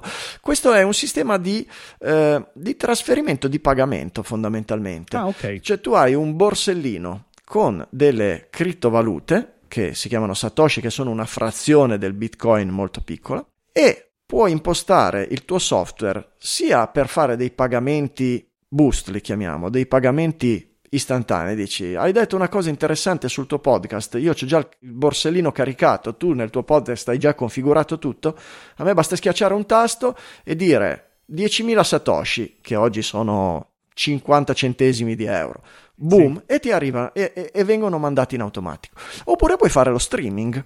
Lo streaming dei Satoshi, che cosa vuol dire? Vuol dire, immaginati il telepass, del podcast. Cioè io imposto una cifra che possa andare bene per tutti i podcast che ascolto e che lo supportano, oppure posso sceglierne una diversa a seconda di vari podcast che ascolto, e dire per me a 2 podcast vale €1 all'ora di ascolto. E allora automaticamente, se il borsellino è attivo ed è carico su Castamatic o su una di queste applicazioni, quando io ascolto, e solo quando ascolto e solo per il tempo per cui ascolto a 2 podcast, l'applicazione trasferisce ogni 30 secondi una frazione per arrivare a totalizzare 50 centesimi oppure €1 all'ora. E questo è molto semplice da configurare lato utente una volta che hai l'applicazione. Direi che la cosa più difficile alla fine dei conti oggi è comprare le criptovalute e caricarle lì dentro. Infatti il problema è avere i satoshi. Che oggi non è più neanche così difficile, si paga magari qualche fee eccetera, però devi sapere quali applicazioni. Però già rispetto a un anno fa oggi è rose e fiori, è roba proprio... Vi assicuro che fare podcasting e ascoltare podcast 17 anni fa era più difficile, era più complicato. Ascoltare podcast in automobile, per uno abituato ad ascoltare la radio sull'autoradio, ascoltare i podcast che dovevi scaricarle sul computer, trasferirli sull'iPod, collegarli all'iPod all'autoradio che magari non aveva l'ingresso di linea eccetera, era più complicato oggi che fare quello che stiamo facendo. L'idea è quella di farlo diventare via via più semplice e più automatico nei prossimi anni, sempre coi ritmi del podcasting, fatto bene, con calma eccetera. E quindi l'idea è quella: se io ti ascolto ti pago, se non ti ascolto non ti pago, se fai una puntata noiosa che ascolto solo per metà ti pago la metà. È tutto in automatico, senza che io debba ogni volta decidere quanto pagarti eccetera. È bello, funziona dal punto di vista tecnologico, anche dal punto di vista umano. Poi tu hai citato Value for Value, è un po' è il nome della tecnologia, ma è anche il nome della filosofia. Perché per farlo funzionare non ci vuole solo la tecnologia, ma ci vuole anche la comunicazione con i propri ascoltatori. Su Digitalia lo facciamo da qualche anno con sistemi legacy, PayPal, Satispay, Bitcoin tradizionale eccetera, e ultimamente col podcasting 2.0, e diventa proprio un far capire, un abbracciare lo stesso tipo di filosofia per chi produce e per chi ascolta podcast. Value for Value vuol dire: noi mettiamo della fatica per produrre qualche cosa che abbia un valore. Poi questo valore ha un filtro, che è il valore che gli dà l'ascoltatore. Se tu ascoltatore mi ascolti una volta per assaggiare, è anche giusto che assaggi gratis, come la trial gratuita del software. Se tu tutti i martedì mattina non vedi l'ora di entrare in metropolitana e di passare quella mezz'ora, quella ora ad ascoltare Digitalia, e lo fai tutte le settimane, vuol dire che Digitalia ha un valore per te. Io produco qualcosa che per te ha un valore, trasformalo tu quel valore in un numero e restituiscimelo in modo che io continui a fare Digitalia per i prossimi mesi e per i prossimi anni. Value for Value. E queste tecnologie servono a renderlo fondamentalmente frictionless, facile da fare sia per chi produce sia per chi usufruisce. Siamo agli albori, ma inizia a funzionicchiare bene e speriamo che ci permetta di in qualche modo di far crescere ancora di più il podcasting e di resistere a questo assalto da parte delle dei grandi colossi della Silicon Valley, che rischiano in qualche modo di magari di rendere anche ancora più grande il podcasting, ma di farlo diventare un qualcosa che non è stato fino ad oggi. Franco, ti volevo chiedere una cosa. In America io ascolto podcast prevalentemente in lingua inglese, sì. Lo dichiaro perché e ho visto che adesso vabbè, soprattutto io ascolto Jupiter Broadcast, quelli che parlano prevalentemente di Linux, diciamo, sono... E loro lì ci credono veramente tanto, hanno messo su anche tutta un'infrastruttura dietro abbastanza interessante, perché i boost, diciamo, vengono letti non in diretta perché non riescono, però diciamo è un modo, certo, anche di comunicare con gli ascoltatori, chiamiamole così, ok? In Italia... oggettivamente il Bitcoin è qualcosa di un po' particolare. Satoshi è una sottocategoria del Bitcoin e richiede comunque un minimo di come definirlo, se non fai la speculazione, chiamiamola così, cioè io vado a investire in Bitcoin perché voglio guadagnarci il 100 o il 200%, ma voglio utilizzare come valuta, diciamo, corrente, perché poi c'è anche tutto un discorso di convertire, tassazioni in Italia, ma lasciamolo stare, che è meglio non entrare nell'argomento. Qui da noi però c'è qualcuno, perché è ovvio che vabbè, sul fronte tecnologico, per esempio, non so, vari colleghi nel mondo tecnologico dell'avvocatura, chiamiamolo così, sono interessati... Sì. Ai Bitcoin, non so, anch'io mi sono appassionato, adesso ero interessato a creare un nodo Lightning, quello dove puoi passare, però effettivamente richiede una certa competenza su vari fronti, ecco. Quindi la mia domanda è appunto, tu dici che l'Italia è ancora lontana, in America sono abitualmente 10 anni avanti su queste tecnologie, forse, voglio dire. Qui forse nel podcasting in generale è un pochino meno, però è un'onda lunga.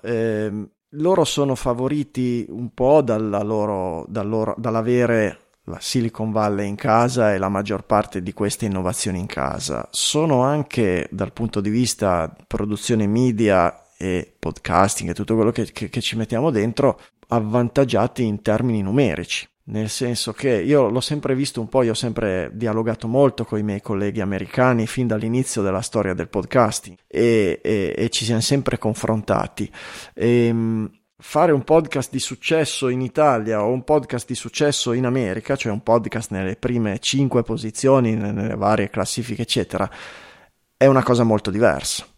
Se vai su Wikipedia e fai due conti, se conti le persone che sono in grado di ascoltare un podcast in inglese e quelli che sono in grado di ascoltare un podcast in italiano nel mondo, c'è un rapporto di tra 1 a 60 e 1 a 100, che vuol dire che se io inizio a fare value for value e percentuale, che più o meno può essere la stessa, dei miei ascoltatori mi viene dietro e contribuisce, capisce il sistema, e alla fine della puntata a me sono arrivati, non so, 3 euro, a un podcast del mio livello negli Stati Uniti gliene sono arrivati 300, e capisci che l'incentivo è un pochino diverso e il meccanismo, no? E anche avere in mezzo a questi 30 o 10 centesimi o 30 centesimi che mi sono arrivati, anche i messaggi allegati, i boostagram sono ben pochi, ma quello che ne ha ricevuti 300 di boostagram ce ne saranno tanti, e potrà anche scegliere quelli più interessanti, più divertenti da leggere in puntata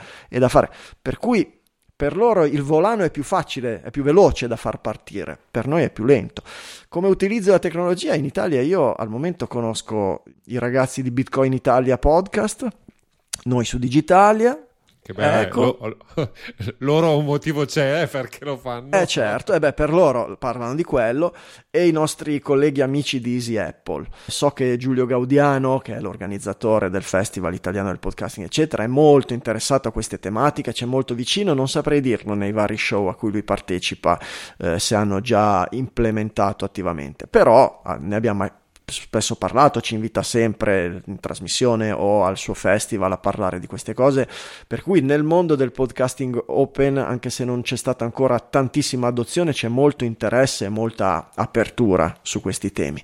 Vedremo, noi ci proviamo e lavoriamo. Se tra 10 anni siamo ancora qui, sicuramente sarà diventato più grande, se no avremmo scelto qualcos'altro e avremmo fatto. Non bisogna però spaventarsi, perché nella complessità in realtà oggi si sta semplificando tutto. Ci sono dei ragazzi tedeschi, se cercate Albi con la Y, credo che il sito sia getalbi.com, loro stanno implementando tutti dei sistemi via web per far diventare facilissimo gestire i Satoshi senza fare un nodo Lightning come dicevi tu eccetera, ma semplicemente come aprire un account su, che ne so, Skype o su Telegram, esattamente alla stessa maniera, con delle app e dei sistemi per trasformare gli euro in Bitcoin e poi Bitcoin in Satoshi e poi per metterli nelle varie app per fare Podcasting 2.0. C'è ancora un po' di passaggi da fare rispetto a un anno fa. Con questi strumenti qui è già tutt'altra cosa.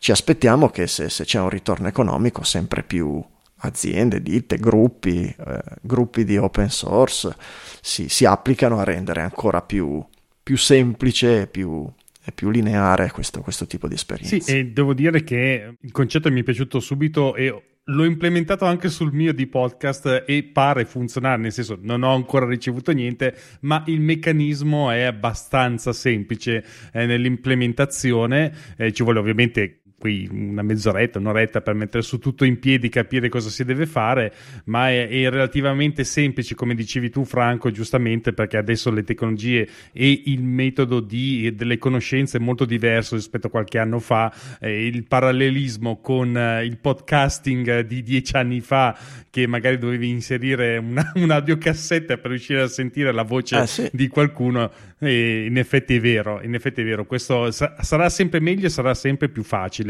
da utilizzare questa tecnologia, che continuo a dire è molto democratica, e spero che venga adottata in generale, non solo qua in Italia ma in tutto il resto del mondo, perché a me piace molto come idea.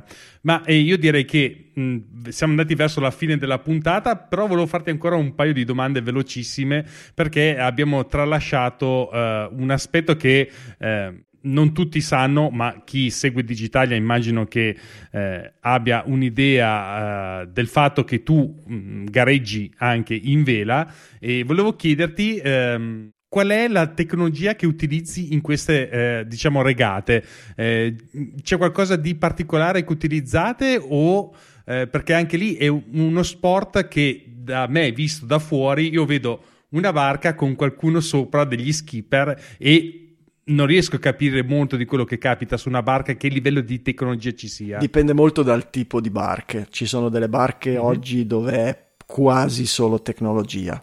Ci sono in tutte le barche c'è uno sviluppo, e quello ovviamente oggi è ultra tecnologico, CAD, sistemi di simulazione sia degli scafi sia delle vele, e lì ce n'è veramente una quantità, plotter automatizzati che stampano le vele. Oggi le vele non sono più dei pezzi di tessuto cuciti, ma la maggior parte delle vele sono dei pezzi di plastica stampati, e poi dove una penna come un plotter ci traccia dei fili di Kevlar o di carbonio per renderle più rigide lungo le linee di forza, che anche quello viene tutto calcolato, progettato e poi steso dal computer, per cui roba iper ultra tecnologica. Ma sulla barca materialmente la tecnologia entra a tantissimi livelli, dalle barche di Coppa America che vengono praticamente manovrate e gestite con dei joystick e dove il navigatore magari ha il visore, ha gli occhiali con i dati e il monitor in tempo reale sul visore,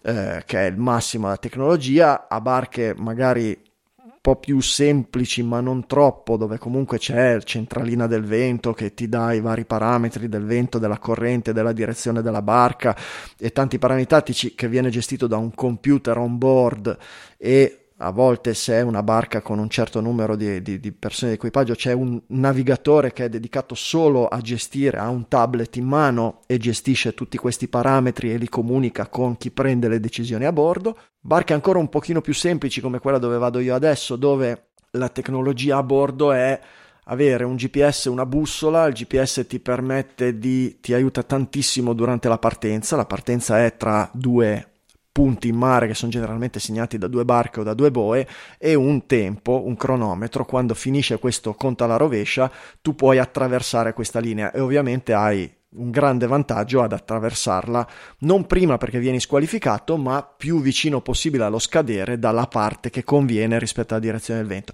E qui entra tutta della geometria e dei calcoli, si chiamano time on distance, che ti permettono di arrivare con la velocità giusta nel momento giusto, e questi strumentini oramai sono fatti anche questi come un tablet, dedicati solo a questo, e il tipo di barche dove ho regato io, la maggior parte della tecnologia durante la navigazione è data da questi strumenti, che poi durante la regata registrano GPS, la traccia, come fosse un qualsiasi tracker per andare in montagna, e hanno poi dei software di analisi su PC o su Mac che puoi utilizzare una volta che arrivi a terra per analizzare tutte le performance della barca nelle varie situazioni.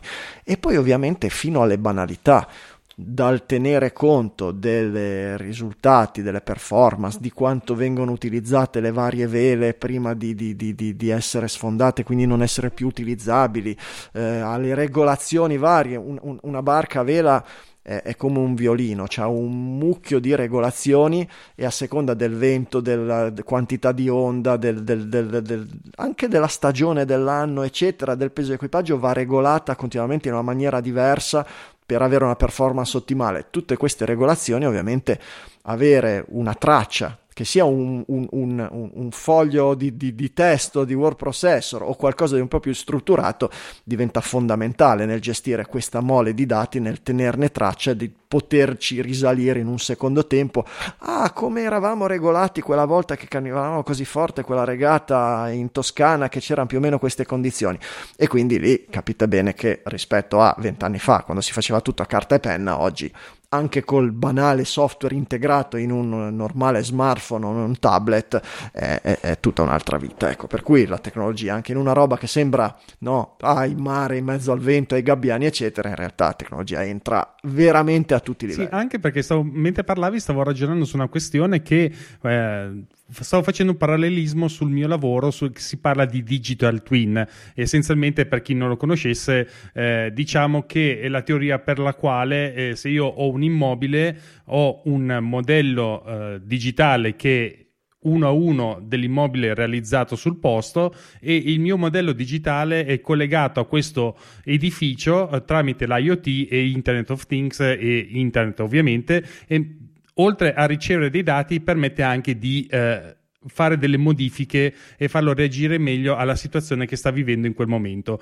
Mi chiedevo se c'era anche una situazione del genere all'interno delle barche, dove una parte della sensoristica permette di, da parte di qualcuno che è invece su terra, di far regolare e far reagire la barca nel modo migliore, anche quasi automaticamente, volendo. Allora, sì e no, nel senso che il regolamento di regata, quello che vale quasi con varie modifiche, ma per quasi ogni tipo di barca, dalle barchette, gli Optimus per i bambini, fino alle barche ultra tecnologiche della Coppa America, prevede che l'equipaggio sia in qualche modo isolato, che durante la regata debba fare tutto di suo, non può comunicare con un team esterno da quando inizia la regata a quando finisce. Ovviamente prima dell'inizio della regata, meteorologi, previsioni, tattici, robe del genere, di tutto e di più. Però in realtà si sviluppa molto di quello che c'è a bordo. Se guardiamo di nuovo la Coppa America, che è un po' la Formula 1 della regata, oggi specialmente con queste barche che navigano volando su questi foil, che quindi vengono regolati continuamente eccetera, ci sono tutti questi sistemi a reti neurali e intelligenza artificiale che aiutano l'equipaggio a regolare, a cambiare di fatto completamente la geometria delle ali, dello scafo e anche di queste vele particolari, per adattarsi alle varie andature, alle varie situazioni, alle varie condizioni. Quindi quello sì. Però dall'esterno durante la regata no, ma durante l'allenamento e lo sviluppo sì, e tantissimo, anzi, anche su barche molto semplici. Mio amico Zauli, che fa il velaio a livello, le sue vele hanno vinto anche le Olimpiadi un paio d'anni fa, loro quando escono anche con barche molto semplici, ma con dei sensori e dei computer a bordo anche sulle barche più piccole, e poi fanno una quantità di analisi sia in tempo reale sia poi a terra per lo sviluppo delle vele, per migliorare le vele, che è una roba impressionante rispetto anche a quello che si faceva 10 anni fa. è come di colpo essere passati dal cavallo allo Space Shuttle. Sì, ecco. L'effetto è proprio quello, immaginavo. È molto interessante, grazie per averci raccontato anche questo aspetto della vela che non tutti magari possono vedere da fuori. Invece l'ultimissima domanda, e poi ti lascio andare a dormire perché abbiamo fatto una certa, come si dice, invece questa è un po' personale ma secondo me interessante, se ci volevi raccontare un tuo hobby di cui non abbiamo parlato in questa puntata, perché abbiamo parlato bene o male di tutto, ma immagino che tu avrai un hobby che esce fuori da questi argomenti. Un altro hobby? In realtà io faccio un mucchio di cose. Possiamo metterci lo snowboarding, ci possiamo mettere il wing foil. Non so se avevi in mente qualcos'altro di cui mi hai sentito parlare. Cos'è il wing foil? Il wing foil è una roba che è probabile che vedrete presto in televisione alle Olimpiadi. Se lo cercate su YouTube lo vedete già. Il wing foil è una derivazione, è una specie di incidente stradale tra un windsurf, una barca sui foil e un kitesurf. Cioè fondamentalmente è una tavola da windsurf molto piccola, con sotto un foil, per cui un'ala che sta in acqua come quella di un idrovolante, di un aliscafo, scusate. Per cui con la velocità a portanza e la tavola quindi è come se volasse su questi ali, come le barche di Coppa America. L'equipaggio è una persona singola che sta in piedi sulla tavola e ha una vela che è una via di mezzo tra quella da windsurf e un kite, cioè non è collegato alla tavola, ce l'ha completamente in mano, come fosse l'aquilone, ma non è come fosse il paracadute del kite, ma è fatta come fossero due ali di un gabbiano. È una struttura un po' particolare, molto leggera e tenuta unicamente in mano, e è molto bello, è molto spettacolare ed è anche molto semplice in termini di materiale rispetto alla complessità del windsurf o del kite, per cui è una nuova disciplina. Se lo cercate su YouTube vedete dei ragazzetti che fanno delle cose sconvolgenti, ma anche semplicemente andare dritti e volare e fare delle semplici manovre è una cosa molto molto entusiasmante, molto bella. È uno sport acquatico, io sono innamorato di tutti gli sport acquatici, è una cosa nuova ma che avrà una grossa esplosione. Cercate wing foil, quindi vela e foil, ala e foil, wing foil su YouTube e ne trovate sia i tutorial per chi comincia eccetera, ma se vedete i video di quelli che fanno i saltoni, le cose eccetera, vedete delle robe abbastanza impressionanti. Buono a sapersi, questa non la sapevo. Con l'Apple Watch, con cui traccio però un po' di tecnologia, c'è anche lì tutte le mie uscite, tutte le performance. C'è lo sport adatto? Lo c'è già? Ci sono già le app apposta ci sono app generalmente per i sport acquatici in generale, ci sono delle app che poi hanno la sezione adatta, ti dici faccio windsurf, faccio wing foil, faccio kite o faccio vela, e c'hanno il tracking, le calorie che poi ti finiscono nell'applicazione salute, e c'hanno tutte tutti i log, tutte le varie cose, la velocità di punta, la velocità media, quante volte sei caduto, la traccia che hai fatto sull'acqua, su Maps e robe del genere. Bello. Assolutamente. Ottimo, veramente. Grazie anche per questa chicca, ce la andremo a vedere tutti quanti su YouTube, non vedo l'ora di vederlo.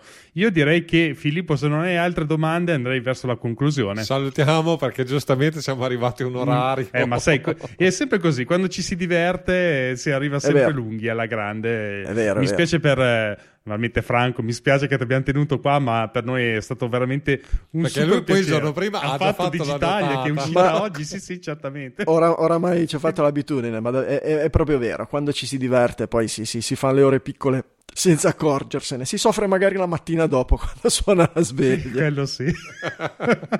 Quello ecco, sui gomiti, esatto. A uscire dal letto, vabbè, pazienza. Sì, anche perché domani è giorno di scuola, quindi bisogna portare i figli a scuola e tutto il resto. Esatto. Quindi niente, direi che per questa puntata è tutto. Io ringrazio anche Filippo e tutti quanti gli ascoltatori, ringraziamo di cuore il nostro Franco Solerio che ci ha tenuto compagnia e ci ha raccontato veramente di tutto di più, sempre con il suo carisma e capacità di raccontare le cose. Veramente grazie per essere venuto qua in puntata con noi. Grazie Roberto, grazie Filippo, davvero grazie a voi, è stato veramente piacevole. è un onore. Adesso siamo noi onorati. Sì. Poter raccontare le proprie cose a casa altrui è sempre un onore, è sempre un piacere, perché non c'è classifiche, non c'è alto e basso, eccetera. È sempre veramente un piacere. Un piacere è tutto nostro, come si dice in queste occasioni, niente di più vero. Se volete sapere dove trovare Franco, io penso che non ci sia nient'altro da dire se non frustarvi sulla schiena, perché basta semplicemente andare a cercare Franco Solerio e Digitalia e trovate tutto quanto. Insomma, è un pilastro del podcasting, siete qua con noi ad ascoltare il podcast, non potete non conoscerlo, quindi evito anche di dover andarlo a trovare, perché sarebbe veramente come dire dov'è il pronto soccorso in una città, è impossibile non saperlo. Quindi, grazie, troppo gentile. Franco Solerio, Digitalia, insomma, ogni martedì ve lo trovate nelle cuffie, una puntata circa di un'ora e mezza dove si raccontano le notizie del momento, della settimana, con un commento decisamente molto tagliente, molto interessante e anche informativo, che è la parte secondo me più interessante per chi sta da questa parte ad ascoltare, che capisce molte cose di come vanno anche le decisioni in dell'informatica, che non è mai semplice, anche per esempio discutere del perché c'è un po' di maretta in quel di Twitter in questo periodo. Voi ascoltate che dovrebbe essere, spero, già passata la maretta, ma in questo momento in cui stiamo registrando lì da Twitter con Elon Musk non se la vedono tanto bene, e se volete sapere cosa sta succedendo potete andare tranquillamente ad ascoltare Digitalia, che ve lo spiega tranquillamente e in modo tale che sia comprensibile da tutti. Se volete supportarci, ormai la mia vista ha incominciato a quest'ora a perdere e quindi devo iniziare ad alzare la luminosità. Se volete supportare il podcast, vi chiediamo sempre come sempre di lasciarci una recensione su Apple Podcast o su Spotify o dove vi capita. Non c'è bisogno di scrivere dei poemi, bastano anche 5 stelline, bastano e avanzano. L'importante è dare un contributo a questi due mattacchioni che vi raccontano di informatica con la tecnologia Apple e come divertirsi nella propria professione. Se volete proprio sapere come si fa, perché non sapete come si fa una recensione, trovate il link all'interno delle note della puntata. Se volete scriverci qualcosa del tipo invitate un'altra volta Franco Solerio, oppure fate una puntata di A2 Podcast con solo Franco Solerio, basta che scrivete un'email a scrivi.a@a2podcast.it. Invece per quanto riguarda tutto quello di cui abbiamo discusso con Franco, troverete un nutrito elenco all'interno delle note dell'episodio, con gli argomenti che vi abbiamo trattato e delle parti hardware e software di cui abbiamo menzionato. E se volete andarlo a vedere, c'è la pagina internet a2podcast.it/48, se non ricordo male, dove ci potete trovare. Beh, Franco Solerio, l'abbiamo detto prima, non possiamo dire nient'altro che Franco Solerio, Digitalia. E c'è anche una, se non ricordo male, per quanto riguarda Digitalia, c'è anche un vostro ascoltatore che ha fatto un motore di ricerca degli argomenti che ci sono all'interno di Digitalia, ricordo bene? I gingilli del giorno. A fine trasmissione noi presentiamo i gingilli, cioè hardware, software e letteratura, e un ascoltatore ha fatto la gingillopedia, che è la gingillopedia, giustamente, bellissima, veramente una trovata geniale, e molti dei gingilli sono veramente delle cose spettacolari, tant'è che gli ascoltatori si chiedono anche come fate a trovarli, lo sapete solo voi, non vogliamo sapere i segreti perché sennò non ci divertiamo più, però complimenti, trovate delle chicche in giro che sono spettacolari. Grazie. Per quanto mi riguarda mi trovate invece sul mio blog personale Mac e Architettura all'indirizzo mark.net.wordpress.com, sul mio podcast personale Snap Architettura Imperfetta, dove vi racconto appunto della coevoluzione della professione dell'architetto con la tecnologia che utilizza. Mi trovate anche sul blog ufficiale di Graphisoft Italia, dove vi parlo di BIM ed ArchiCAD, e anche sul podcast ufficiale sempre di Graphisoft Italia, dove intervisto invece le persone che parlano e utilizzano ArchiCAD come software di BIM authoring nel loro lavoro. Invece il nostro simpatico avvocato Filippo, oltre a trovarlo in tribunale, dove lo troviamo? avvocatemac.it e siccome tu mi rompi le scatole anche su mensilmente faccio il podcast compendium, che è legato ovviamente al sito, quindi insomma dove racconto un po' le mie esperienze tecnologiche da avvocato smanettone, mettiamolo in questi termini. Quindi grazie a Franco ancora una volta, un grosso abbraccione a Franco per il tempo che ci ha dato, ci ha regalato, e per le parole che ha speso in A2 Podcast, e noi ci risentiamo magari fra un paio di settimane. Ciao a tutti, alla prossima.